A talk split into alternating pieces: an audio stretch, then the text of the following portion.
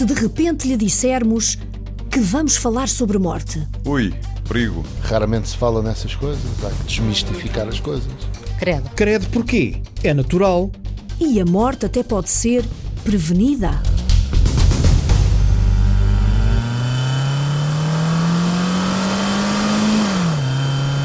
Este som está a sair do seu rádio.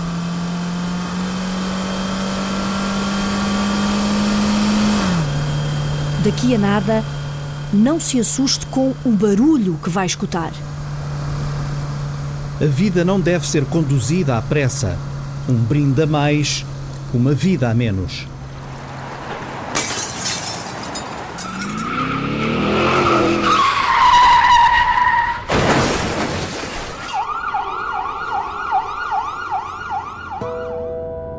Isto é uma guerra. É uma guerra civil que nós temos todos os dias. 58.959 é o número de acidentes nas estradas desde o início do ano. 58.959.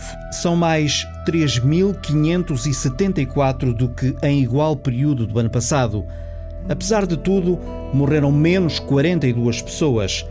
Mas todas as mortes podiam ter sido evitadas.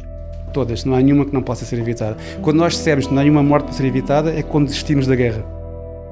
A repórter Rita Colasso vai conduzir-nos até Palmela, até um curso de condução defensiva. Meus senhores, vamos pegar. Estão aqui quantos carros? Um, dois, três, quatro, cinco, não é? Já está. Cinco. Temos aqui este carro também, o nosso, o sexto. Vocês, um para cada carro, sintonizem, por favor, 87.6 e nós vamos comunicar convosco, está bem? Eu vou-vos ajudar a sintonizar se for necessário. O formador Rui Banha está de radiotransmissor na mão esquerda, dentro de uma cabine. A mão direita pousada numa caixa preta com alguns botões. É neles que há de carregar, daqui a minutos, para ativar jatos de água numa pista de alcatrão, como que simulando obstáculos na estrada. Cá fora, cinco carros, cinco condutores, todos sintonizados em 87.6, a frequência que Rui usa agora para comunicar com todos e pedir que apitem, sinal de que estão a ouvir bem. O que é que íamos pedir? Toda a gente com cinto de segurança colocado, regras básicas de segurança, vão andando pela pista até chegar ao semáforo. No semáforo vão aguardar por instruções minhas para iniciarmos a trabalho de emergência, ok? Podem seguir, por favor? Eh, Eu sou comercial e eh, a minha vida é conduzir, não é? Seguimos ao lado do condutor Ricardo Augusto, um comercial a receber formação em condução ativa na escola CRM, em Palmela. Está aqui desde manhã cedo. Antes da aula prática, que agora se segue, faz o resumo da teoria que reaprendeu. A perspectiva que temos dentro de uma viatura, pensamos que estamos longe, mas acabamos por estar muito perto sempre. E é uma velocidade numa autoestrada que está permitida até 120 km por hora. Se não dermos muita distância, eh, de um momento para o outro estamos em cima do carro. Eh, Já teve algum acidente, o Ricardo? eh, Não, felizmente nunca tive nenhum acidente. Tive pequenos toques, mas assim acidente grave nunca O tive. que é que mais o choca na- naquilo que vê todos os dias na estrada? Um bocadinho de falta de civismo, alguma irresponsabilidade, eh, é aquilo que verifico. Pode iniciar, por favor? Estamos em segundo lugar na fila para o teste de travagem. Está verde? Avança o primeiro carro às indicações de Rui Banha nesta rádio volante. Quando eu disser já, trava fundo. Já! Agora é a nossa vez, a vez da Antena 1, conduzida por Ricardo Augusto. Muito bem, segundo carro pode avançar, 40 km hora e uma travagem a fundo a direito. Já! Trave, trave, carro sentimos aqui um bocadinho a, a fugir, não é? Foi o ABS a, A a funcionar. E seguem os outros, observados do lado de fora pelo formador Alberto Fernandes. Nós aquilo que estamos aqui ao longo do dia de hoje e que está a acompanhar é um curso que nós designamos condução ecoeficiente com módulo de segurança ativa, portanto tem uma vertente vocacionada para a ecocondução que é complementada com uma, com com uma vertente de segurança ativa. Okay? Isto da segurança ativa é eles perceberem como é que funcionam os sistemas de segurança ativa. Nós temos dois sistemas, dois tipos de sistemas nos veículos. Segurança ativa são aqueles que atuam para evitar ou para tentar evitar que o acidente ocorra, como temos, por exemplo, o ABS, o ESP e depois temos todos aqueles que são sistemas de segurança passiva, que são aqueles depois do acidente ocorrer, tentam minimizar a lesão para os ocupantes do veículo. Estamos a falar nos cintos de segurança, estamos a falar nos airbags, estamos a falar nas zonas de formação programadas dos veículos. Há pessoas que vêm aqui porque tiveram, imagino, algum acidente, algum susto e que quisessem de alguma forma preparar-se para eventuais futuros sustos? Sim, muitas, algumas das pessoas que nos procuram a nível particular têm também já um antecedente ou alguns antecedentes de uma sinistralidade. Há uma sinistralidade, pode não ser muito elevada, pode ter sido um acidente, pode ter sido dois, é, ou depende, mas as pessoas procuram-nos também, algumas delas, algumas na perspectiva de evitar o acidente de uma forma preventiva, não aconteceu, eu vou me preparar para que nunca me aconteça. Outras, após alguns acidentes, tentar perceber uh, porque é que o acidente lhe aconteceu e, acima de tudo, o que é que poderiam ter feito para evitar que o acidente lhe tivesse acontecido. Depois da simulação em pista, seguimos agora todos para a estrada. Neste carro está o condutor Ricardo ao volante, o formador Alberto ao lado, nos bancos de trás, mais dois formandos e o microfone da Antena 1. Um bocadinho apertados. Ok, vamos agora. Arrancar só com a embreagem? Arrancamos. Para evitar aqueles golpes de acelerador ou aquelas acelerações. E agora okay, segue a dica de ouro no que toca à distância de segurança. Uma dica que mete um crocodilo ao barulho. Um crocodilo? Ela disse mesmo um crocodilo. Disse. Já reparaste que demoramos um segundo a dizer a palavra crocodilo? Exatamente. Um segundo. Ou melhor, dois segundos. A distância de segurança do carro da frente deve ser de pelo menos dois segundos. Ou seja, dois crocodilos. Ora, experimente lá.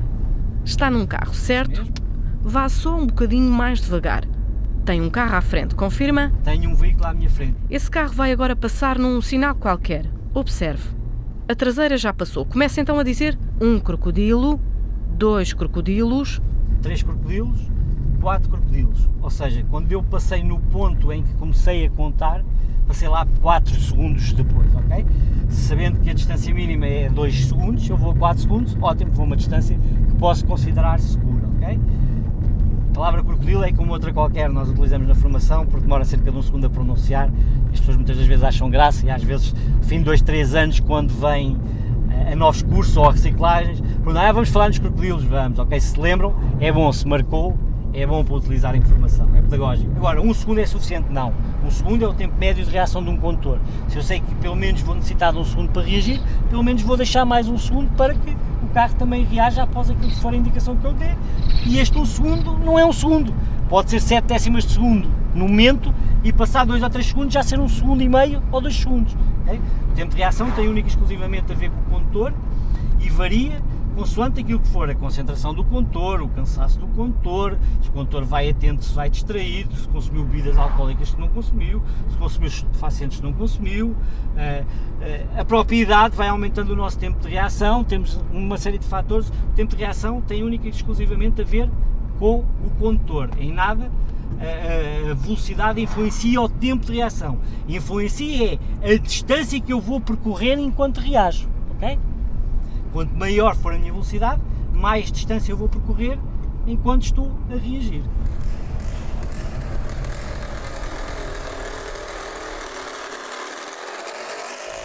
Mudámos de veículo. Passámos de quatro para duas rodas. Atenção, senhoras e cavalheiros, meninos e meninas. O famoso Poço da Morte continua a informar todo o estimado público que a nossa bilheteira se encontra em pleno funcionamento ao vosso inteiro dispor. Lembra-se do Poço da Morte? O espetáculo que andava pelas feiras do país foi o sonho da vida de Henrique Amaral. O tio Henriques andou anos e anos de mota às voltas no poço. Só parou aos 81 anos por causa de um acidente. Agora, com 86, ainda anda nas feiras com espelhos mágicos. O repórter Pedro Ribeiro encontrou-o na Feira de Coimbra e esteve a ouvir as histórias deste homem que passou a vida a desafiar a morte.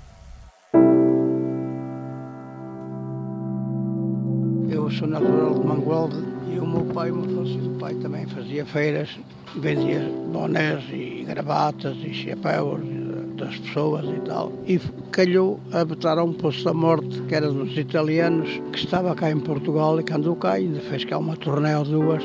E eu fui ver realmente esse da morte. E aquilo ficou-me numa ideia dentro da minha cabeça que eu era artista do Poço da Morte e andei a sonhar com aquilo até aos 18 anos de idade. Veja e admire como dois artistas portugueses, duas endiabladas águias humanas portuguesas, arriscam a sua vida em luta abnegada pela posse da mesma e andei a sonhar com aquilo até aos 18 anos de idade. E aos 18 anos de idade tive a oportunidade de aprender num posto da morte que estava a ser instalado em Aveiro, na, numa feira que eles faziam lá todos os anos.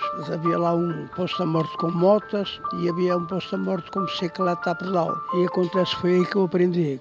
Entrei para lá como pintor, o dono daquilo andava a pintar, aquilo era tudo construído em madeira, ripas e aquilo tudo. E depois como é que chegou, chegou ao seu posto da morte? Às, às escondidas do, do, do, artista que trabalhava lá. Quer dizer, quando ele não estava, o senhor, o tio Henrique desaparecia? O rapaz que havia do, trabalhava lá no carrossel, acontece que me ia lá para dentro ajudar, para eu arrancar as primeiras voltas e tal, e quando eu começava a ficar tonto, com aquilo dá tontura, então quando eu dizia, opa, o Tony, ele chamava-se Tony, ô Tony, agarra-te de uma carreira agora para eu parar e tal. Tive sorte, nunca dei cabo da bicicleta, nem nunca me alejei. Consegui aprender. Esse cavalheiro artista que trabalhava por conta desse senhor fez o favor de pedir lá, falou lá o patrão que tinha de ir a Lisboa a tratar de um assunto. Então eu agora estou desgraçado na minha vida, empatei aqui uma porrada de dinheiro nisto, comprei isto. Sabe Deus com as minhas economias e agora esse tipo não me aparece, no desgraçado. Eu, não, só que eu esteja descansado. Eu subo, faço o lugar dele. Não faço tão perfeito conforme ele fazia. Mais ou menos até o meio já eu vou. E com o público lá em cima sou capaz de tentar ir, ir mais para cima e tal. E ele realmente nunca mais apareceu, lá tive de trabalhar. Surgiu a sua oportunidade? Surgiu a minha oportunidade de começar a trabalhar. Correu bem? Correu bem a estreia? Bem, correu graças a Deus. Faça como São Tomé. Venha vir para querer ver para acreditar. Dirija-se à nossa bilheteira, adquira o seu bilhetinho e venha assim assistir. Venha também tomar parte no mais completo e categorizado espetáculo de todos os tempos. Depois, mais tarde, aprendi a trabalhar na esfera da morte.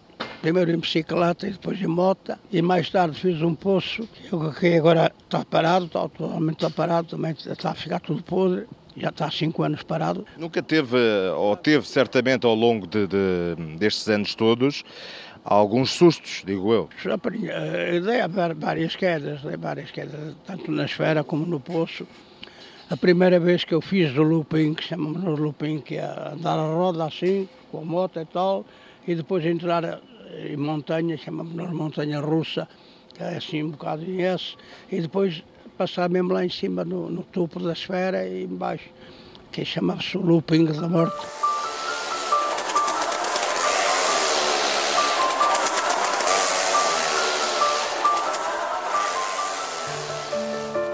Tenho quatro filhos e todos eles aprenderam a trabalhar no poço e todos eles gostaram de trabalhar e pronto. Desde a partir do momento em que o senhor eh, deixou o Poço da Morte, nenhum deles uh, quis seguir?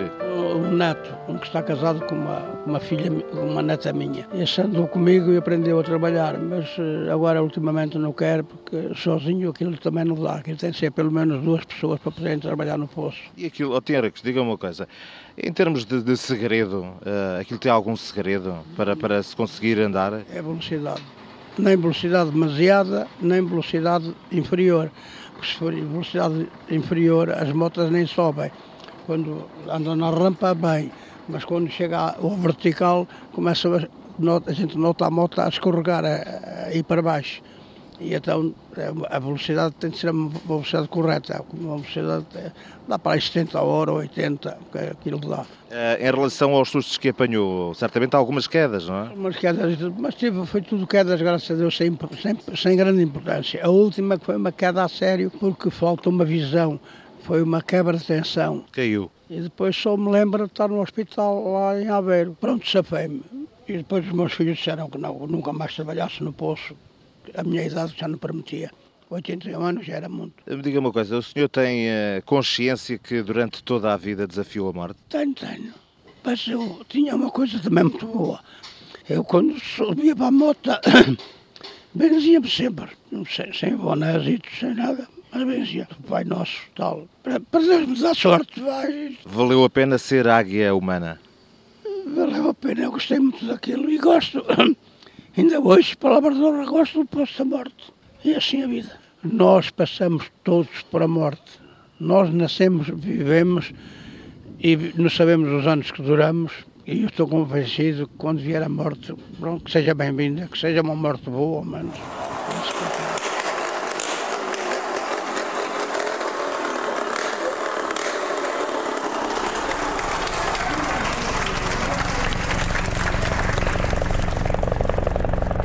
Então e agora vamos de helicóptero? Vamos e para falar da morte de casamentos. De divórcios? Sim, podem ser uma festa e nos sítios mais incríveis, não é, Sandra Henriques? Já imaginou uma festa a bordo de um helicóptero?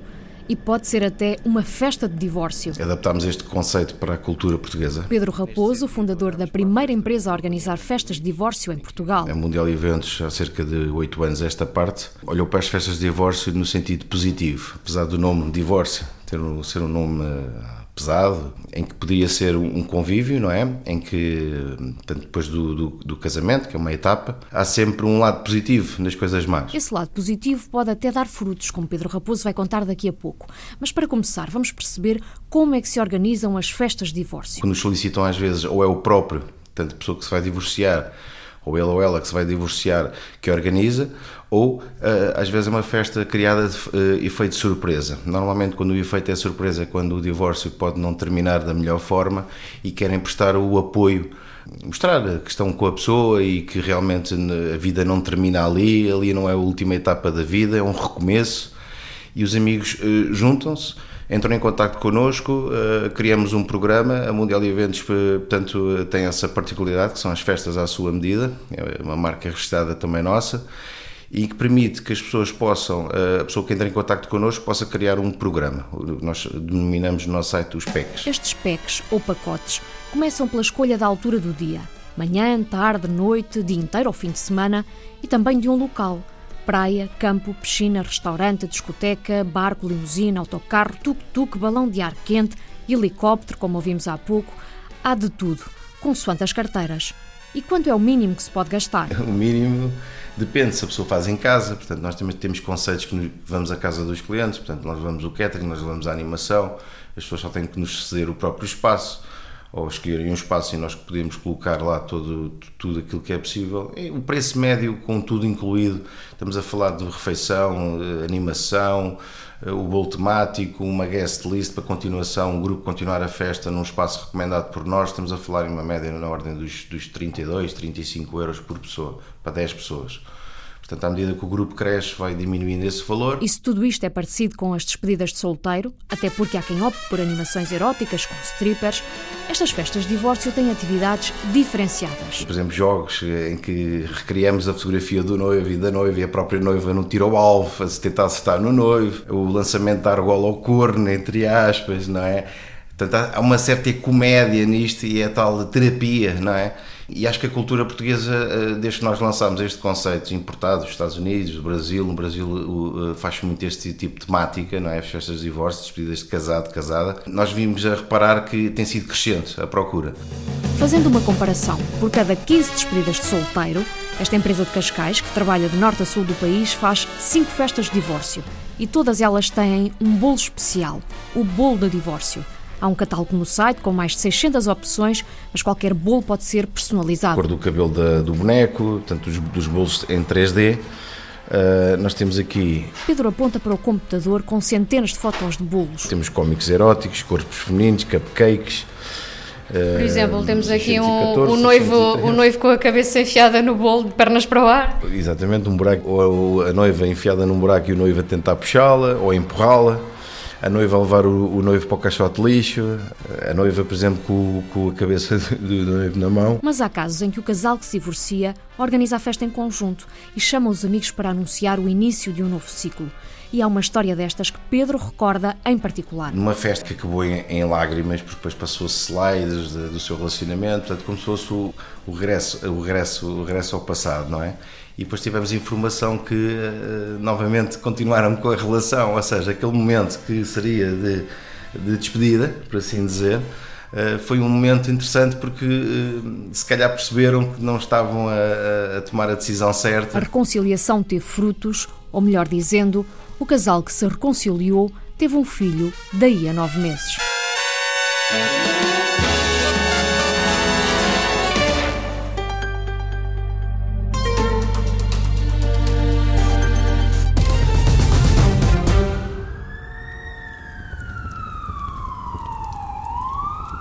Chega o verão, começam os incêndios nas florestas.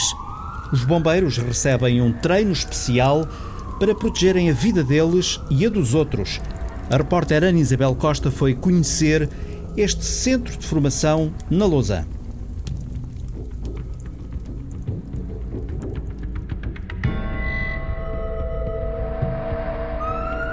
Os bombeiros e a sociedade têm que se capacitar que os incêndios florestais são de facto um evento perigoso, mas não tem que ser necessariamente um evento onde as pessoas eh, sofrem ferimentos, menos ainda a morte. Há anos que Xavier Viegas coordena o Laboratório de Estudos sobre Incêndios Florestais na Lausanne e testa com os alunos da Universidade de Coimbra o comportamento do fogo, como o que há 30 anos roubou a vida a 15 homens em Agda. Naquela crista do desfiladeiro estão uma equipa de bombeiros, eram 16 inicialmente, estavam a apagar o fogo. Quando estavam lá, viram que deste lado do vale havia uma aldeia que estava a começar a ter focos de incêndio e eles decidiram descer o desfiladeiro e atravessar o vale para vir socorrer estas pessoas. E quando eles vinham já cá embaixo na base do vale, este fogo chegou à entrada do desfiladeiro e entrou no desfiladeiro.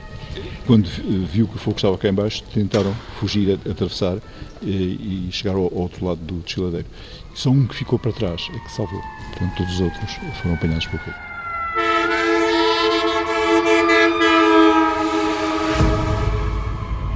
Conclusões são transmitidas aos operacionais, aos bombeiros, que todos os anos recebem formação no Centro Especializado em Incêndios Florestais da Escola Nacional de Bombeiros, que funciona também no Aeródromo da Lausanne.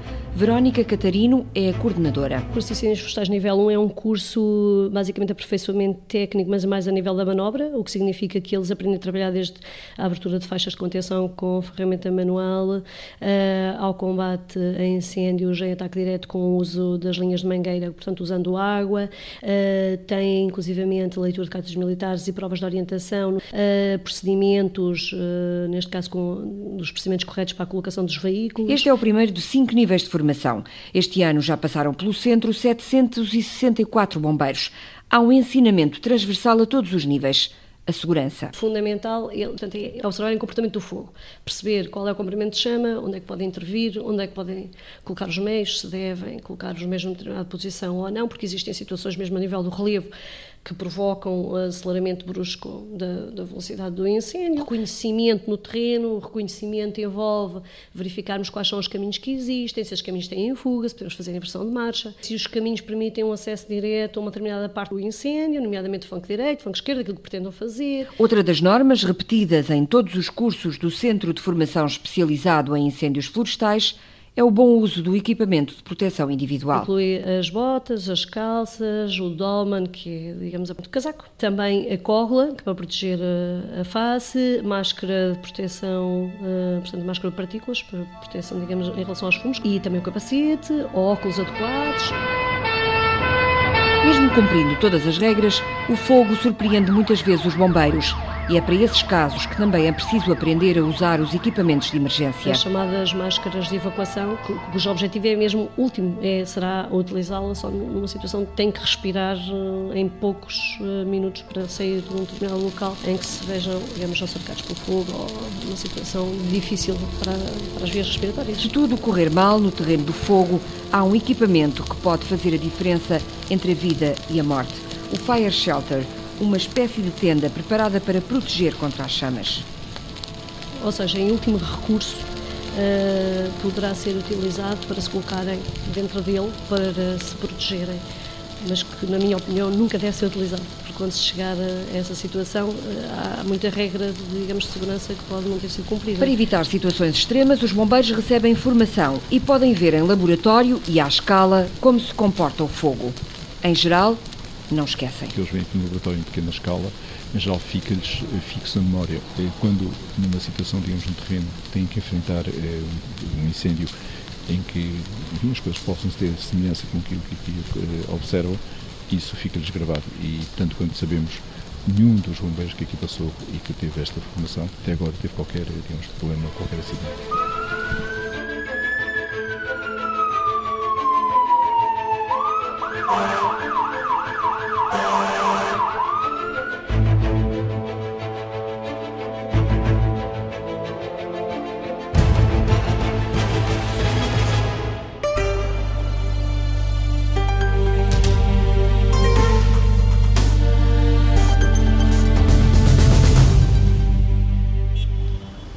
Saímos a uma rua em Alcântara, cheia de vida, batizada com o nome que inspirou a canção. A morte saiu à rua num dia assim. O repórter Felipe Santa Bárbara está na rua José Dias Coelho. O relato é de Zeca Afonso. A morte passou por aquele lugar sem nome, aquele lugar que fica depois do Calvário, para os lados de Alcântara. É subir, mas não é o monte onde Jesus morreu. Mas se dizem que a morte saiu à rua, nós saímos à procura dela. É a rua José Dias Coelho, o artista plástico que trocou as artes pela clandestinidade e aqui foi assassinado pela PIDE. É de manhã. Está calor e, contrassenso ou não, a rua está cheia de vida. Carros a passar, uma farmácia, um laboratório de análises, cafés, uma oficina de automóveis, prédios. Sentado numa esplanada de café e bagaço à mesa, Henrique de Souza escuta as notícias no pequeno rádio que traz no bolso. Entre cigarros, conta que passa pela rua todos os dias e que assim queimou tempo para trocar as voltas à ceifeira. É morte passar, pois vejo, pois vejo, estou encomendado, é toda hora, não é preciso vir a esta rua. O senhor não, não, não tem medo da morte? Medo não, eu graças a Deus eu tenho, tenho uma grande fé em Deus, pá, pronto. E então, quer ver, é sempre preparar o melhor possível para ela, mas medo da morte não. Quer dizer, não me apetece nada de morrer desastradamente, por ser um acidente, uma coisa dolorosa. Agora que eu tenho que ir, tenho. E já fiz 17 anos, embora não pareça. Morte nem vê-la, mas com os termómetros acima dos 30 graus poderá haver quem se queixe de morrer de calor. Subimos a rua e na paragem de autocarro descansam duas senhoras. E a morte? Será que a viram por aí? A morte anda aí em todo o lado. Esta rua aqui, conhece a música do Zeca Afonso, A Morte Saiu à Rua? Uh, não sou assim muito de músicas. Esta aqui, vou-lhe dizer, esta, esta rua aqui é a Rua José Dias Coelho, que foi um comunista que foi assassinado pela PIDE. Aquilo que eu ando a fazer é hoje aqui à procura da morte na rua e eu pergunto-lhe, já me disse que, ela anda por aí, tem medo dela? Não, eu tenho, tenho, que, tenho que ir com ela quando ela quiser. E a senhora? A senhora viu a morte passar por aí hoje? Já vi há muito tempo. Agora já não vejo. Agora é só para mim. Já vi isso. Tinha 85 anos. Está, está à minha espera. Se calhar é da hora do dia. A morte não anda por estes lados. Por aqui só vida. No entanto, não desistimos. Voltamos pela Vesquinha, ao anoitecer. A rua está mais calma, menos carros. E na mesma mesa de café, onde horas antes esteve Henrique de Souza, está agora um grego.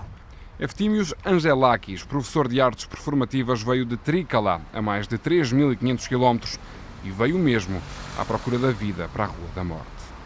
Um grego de Trícala eh, que vive em Alcântara, eh, quer dizer, faz a sua vida aqui, não é? Quer dizer, eh, eu vim com 19 anos para estudar na altura e, entretanto, adaptei-me muito bem à, vida de, Lisboa e, a vida de, de Portugal, não é? E, fui ficando, estudei, continuei aqui a minha, a minha vida, comecei a trabalhar, tenho duas filhas luso-helénicas, não é? Eh, portanto, a, a, minha vida é metade aqui, é mais de metade eh, vivida aqui.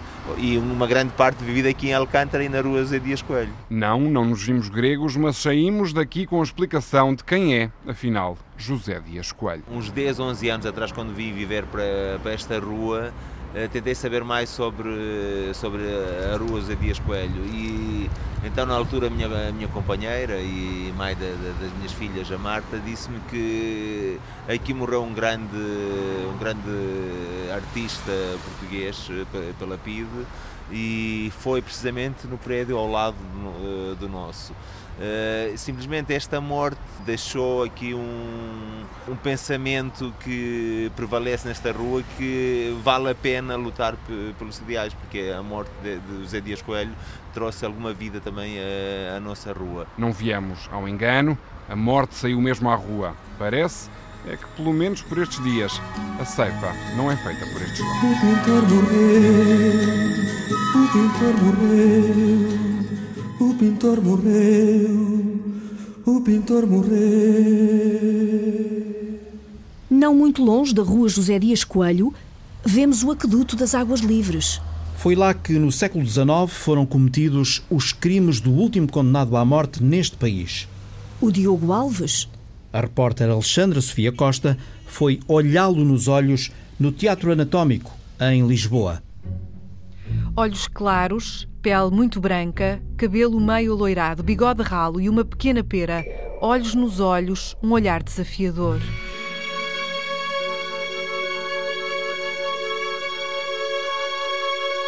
Diogo Alves é o primeiro rosto que nos olha ao entrar no Teatro Anatómico do Instituto de Anatomia da Faculdade de Medicina de Lisboa dentro de um frasco de vidro, esta cabeça decepada, intacta quase, desde que foi um dos criminosos mais perigosos da história de Portugal. É conhecido pelo assassino do Aqueduto das Águas Livres, que assassinava as pessoas.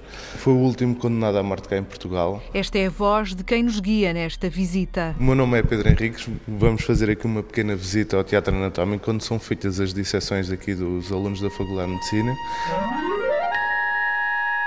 Mas antes dos cadáveres, que ainda estão no congelador, antes das entranhas, dos músculos, dos ossos e dos crânios sobre a mesa, antes dos fetos conservados em formol, antes de tudo, esta cabeça que parece de pessoa viva, aqui conservada num frasco. Se me dissesse assim: Olha, vou mostrar uma cabeça, uma cabeça de um cadáver.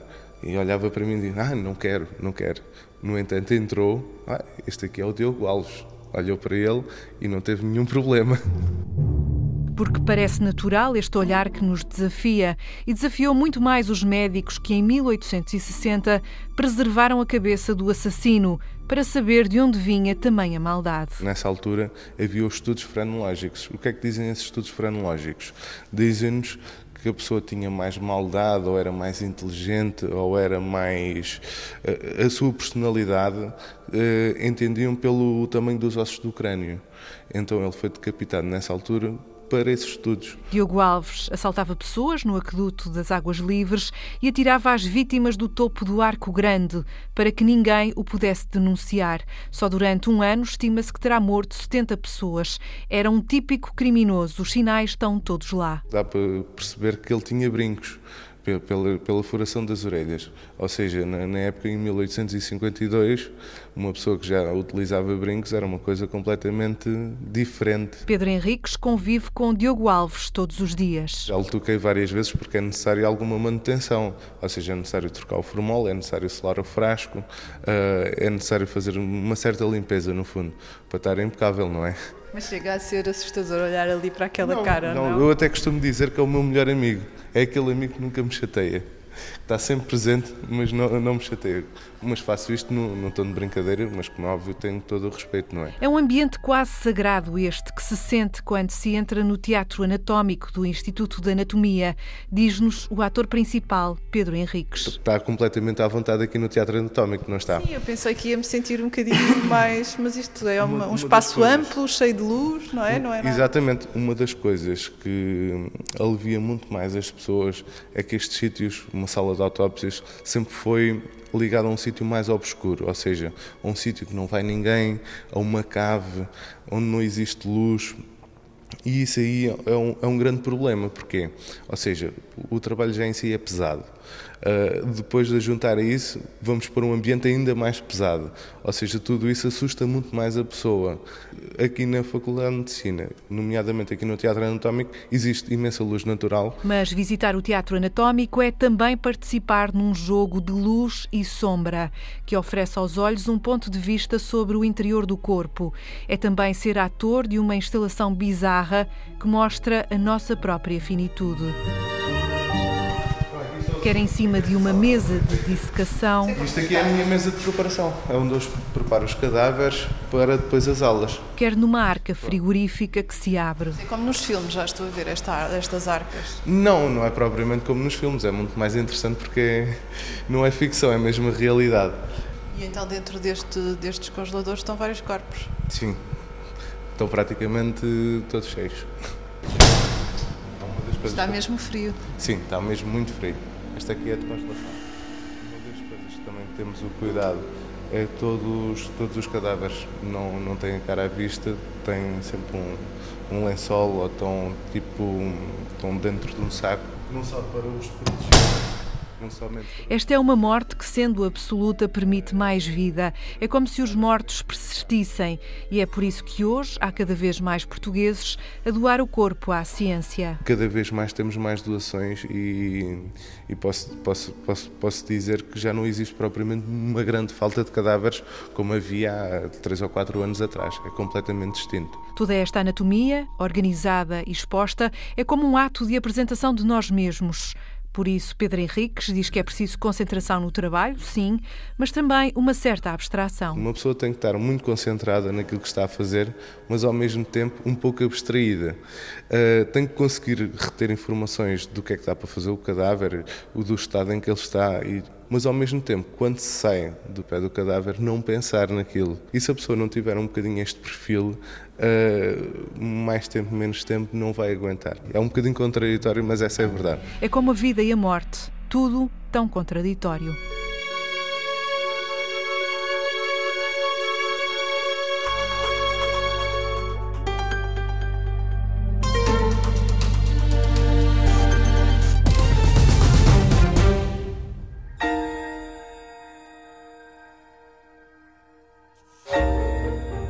Vais vestir os mortos. Sim, então qual é o problema? Eu disse, oh João, senão não há problema nenhum, filho. Qual é este parvo aqui? É uma coisa natural. Cheguei a casa e falei com a minha mulher e disse: apareceu-me um emprego, se calhar para eu trabalhar para uma funerária. E esta senhora disse-me com estas palavras: Credo, acho que nunca mais deitavas ao pé de mim. Olha, ordenado são 8 contos e 500. Caramba, mudámos ambas de posição. Como será passar os dias a cuidar de corpos já sem vida? A repórter Rita Fernandes foi perguntar à Paula Rosa e ao Rui Fragoso. A primeira vez queria muito impacto, depois a segunda vez torna-se uma rotina, como um médico que faz, um, que faz uma autópsia Há quem não goste de ouvir falar de morte. Esta coisa dos, do, dos falecidos, dos mortos, criava uma, uma confusão. E há quem morra de curiosidade de conhecer o mundo dos mortos. Gostava de ir ao Hospital de Beja. Paula Rosa é uma dessas pessoas. E dizia assim: Ó oh, senhor professor, vamos lá, vamos lá à morgue. Ah, Paula, deixa de ser maluca. Pá, vamos lá ver se alguém já morreu para a gente ver as coisas, porque é assim, com um boneco não dá para a gente ver como é que a gente faz. Pá, cada vez que alguém entrava na morgue, para eles era um arrepio, era uma uma coisa. E para si?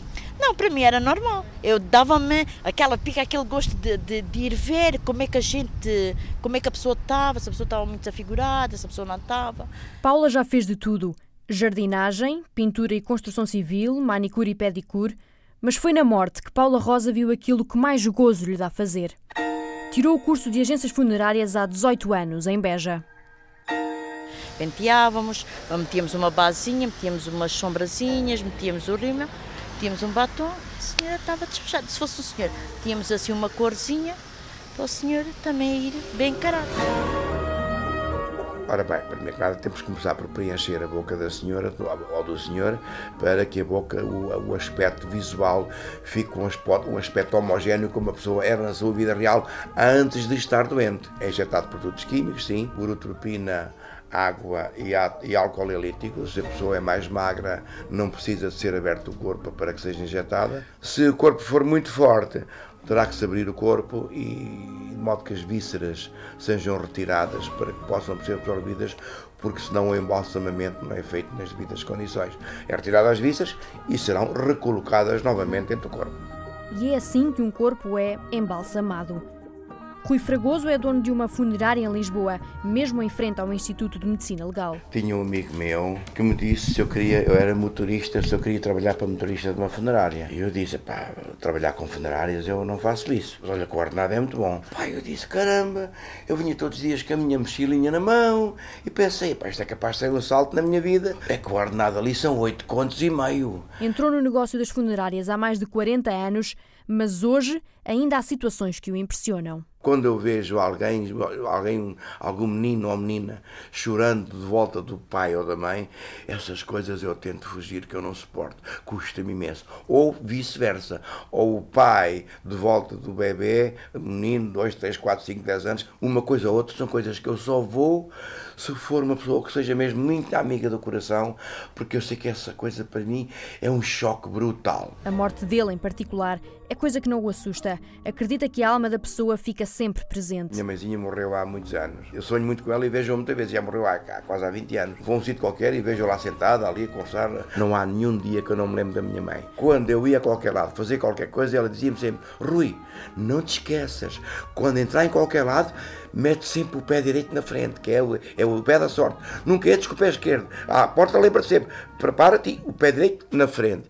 E a calçar de manhã, todos os dias, nunca te levantes e calça o pé esquerdo. Ainda hoje faço isso. Rui não é cético em relação à morte, nem em relação à sorte e ao azar da vida. Voltamos à história da Paula Rosa. Hoje em dia, Paula cuida de pessoas mais velhas, um trabalho que também anda de mãos dadas com a morte. Quando eu tratei do, do, senhor, do senhor Augusto, na, quando ele passou o AVC nas minhas mãos, eu sabia como é que havia de agir. Aqui do Hospital da Luz, que ele faleceu, fui ao funeral dele. Dona Helena, também, ali no Marquês de Pombal, com uma doença nos ossos. Saí de lá na sexta-feira, na segunda-feira fui para ir trabalhar, já tinha morrido.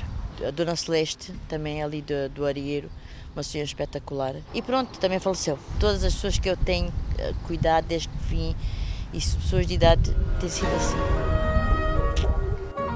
Temos utensílios e produtos suficientes para que uma pessoa que tenha a boca completamente incubada fique com a boca cheia, com ar natural e boca fica cozida e muito bom. Olha para a senhora, ela parece outra pessoa. Você se maquiar adapta um determinado produto ao seu tipo de pele, de modo que não fique provocante, mas fique bonita. Nós também fazemos a mesma coisa. Se a pessoa for mais escura, utilizamos um produto que seja levinho, porque senão fica muito carregado com a base e depois fica feio. Se a pessoa é mais branquinha, colocamos um produto mais forte, de modo que o rosto se pareça mais natural possível. Ainda gostava de entrar outra vez eh, nesta área. Eu gosto muito de aventuras, de conhecer coisas novas. É assim, amor.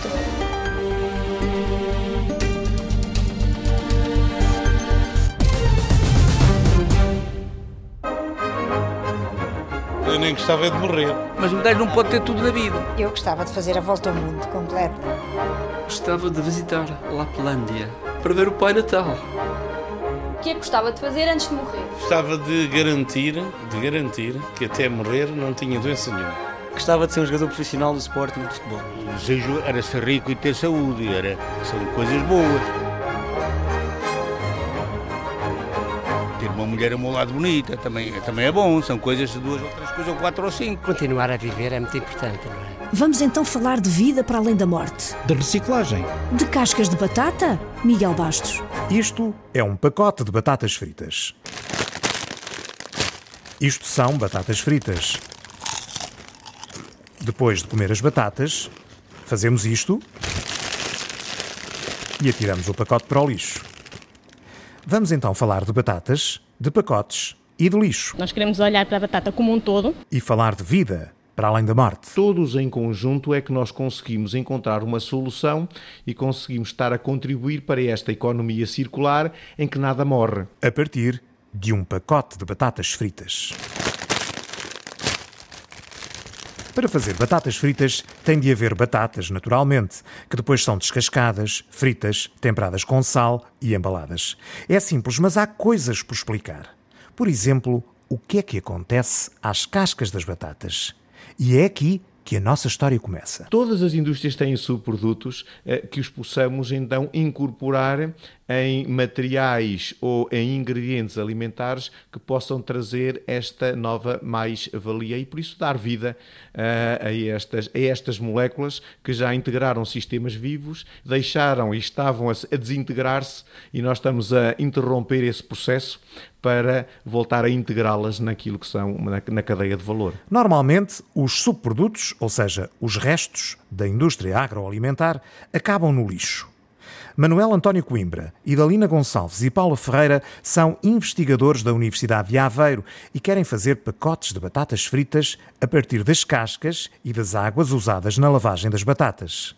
A ideia pode parecer estranha, mas a verdade é que quando compramos um móvel de madeira, por exemplo, ele poderá estar embalado com um material que é um derivado da própria madeira. O cartão, uh, o papel, e por isso quando temos um cartucho uh, que é feito de papel, é, é, é, um material que é obtido a partir de materiais que, de madeiras, eh, a partir de árvores, a partir de resíduos, que é aquilo que nós chamamos lenha ou celulose. Por isso essas coisas sempre existiram. Portanto, comer batatas a partir de um pacote feito de batatas não será assim tão estranho. Os resíduos da nossa alimentação podem servir para criar novos produtos. Neste caso, Idalina Gonçalves um novo tipo de plástico. Nós olhamos à química existente no, no, no plástico convencional e vamos procurar cadeias semelhantes, estruturas semelhantes, na área dos biomateriais. Mas como é que isso se faz? O essencial é o amido, ou seja, um açúcar. Mas o segredo está na água. Então, nós temos o nosso amido, um pó branco, farinha branca, e é colocado em água. A água é aquecida e é então que os grânulos incham. Formamos um gel com alguma viscosidade e depois conseguimos moldar este gel evaporar novamente a água e temos o plástico.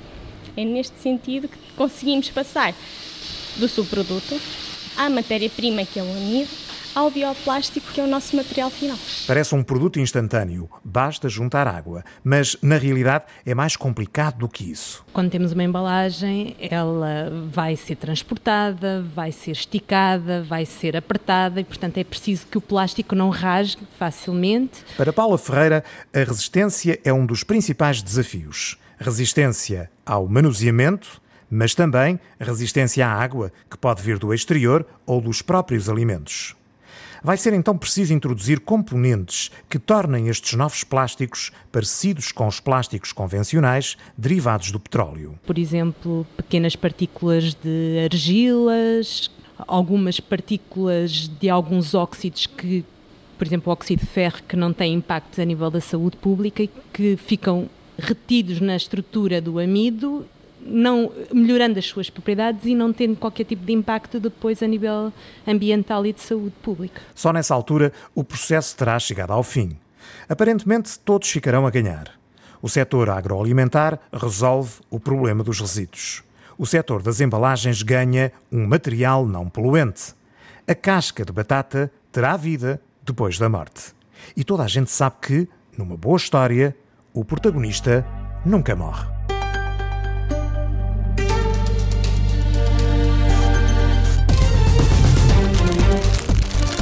Maria, vai uma batata? Dai. Produção de Rita Colasso e Sandra Henriques. Sonoplastia de João Carrasco. Apresentação de José Guerreiro e de Maria de São José.